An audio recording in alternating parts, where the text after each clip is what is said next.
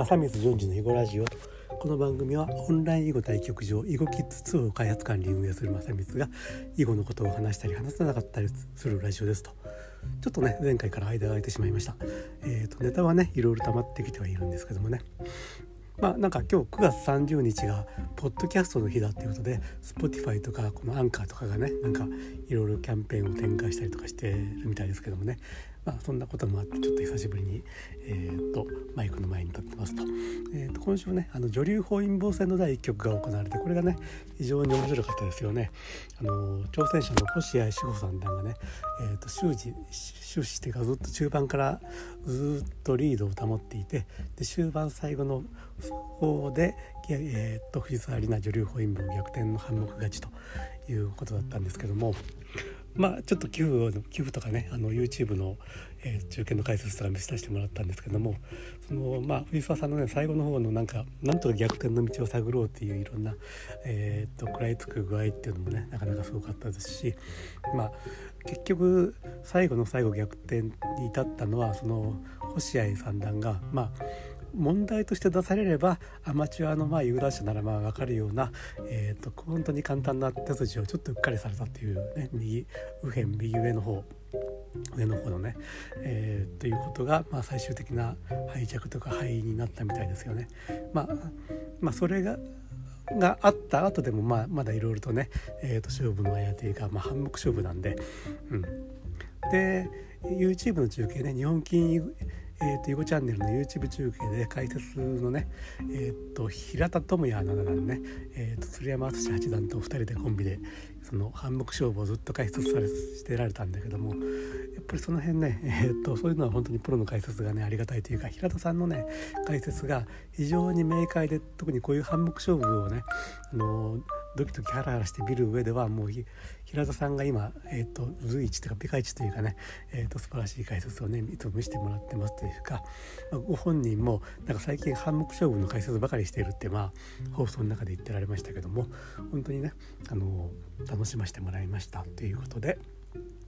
でこの女流本因坊戦挑戦している星谷志保さんが、まあ、皆さんご存知というか NHK 杯トーナメントのね聞き手をやってられて、まあ、その NHK 杯トーナメントの聞き手をやっている現役で聞き手やってる方が、まあ、こういう挑戦隊に出てくるなんていうのは、まあ、多分史上初めてだと思うんですけども。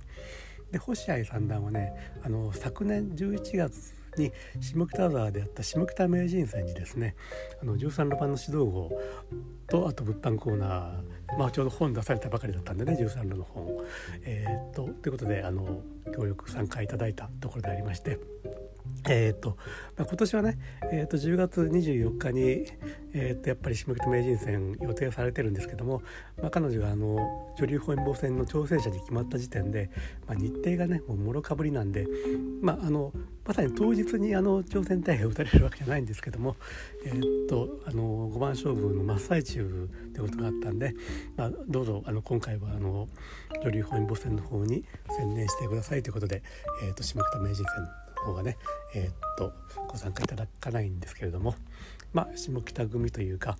えー、っと先日始まった新人王戦の決勝3番勝負のね外柳セブン三段対、えー、と上野愛咲美女流棋聖四段の対戦ということでね、まあ、外柳三段は、まあ、前回のこの配信でもお話ししましたけども、えーと、2016年からかなずっと下北名人戦の方でね、えーと、ご協力いただいてて。で結局今、えーと、新人王戦3番勝負と女流保芋戦5番勝負2つ進行中なんですけれどもどちらもねまあ言ってみれば下北組が、えー、と上野愛咲美さん藤沢里奈さんという女流トップ2にね挑戦するそういうコースという、まあ、まあまあこのコースはまあまあ極めてマニアックというか下北名人戦周辺の人間しかちょっとあの刺さらない話ではありますけれども、まあ、そういうことでね今非常に注目しておりますと。はいそういうことでございましてえー、っとはい、女流名人西名人戦じゃない女流本因坊戦が始まって非常に反目勝負面白かったというお話でありましたと。まあ、今週は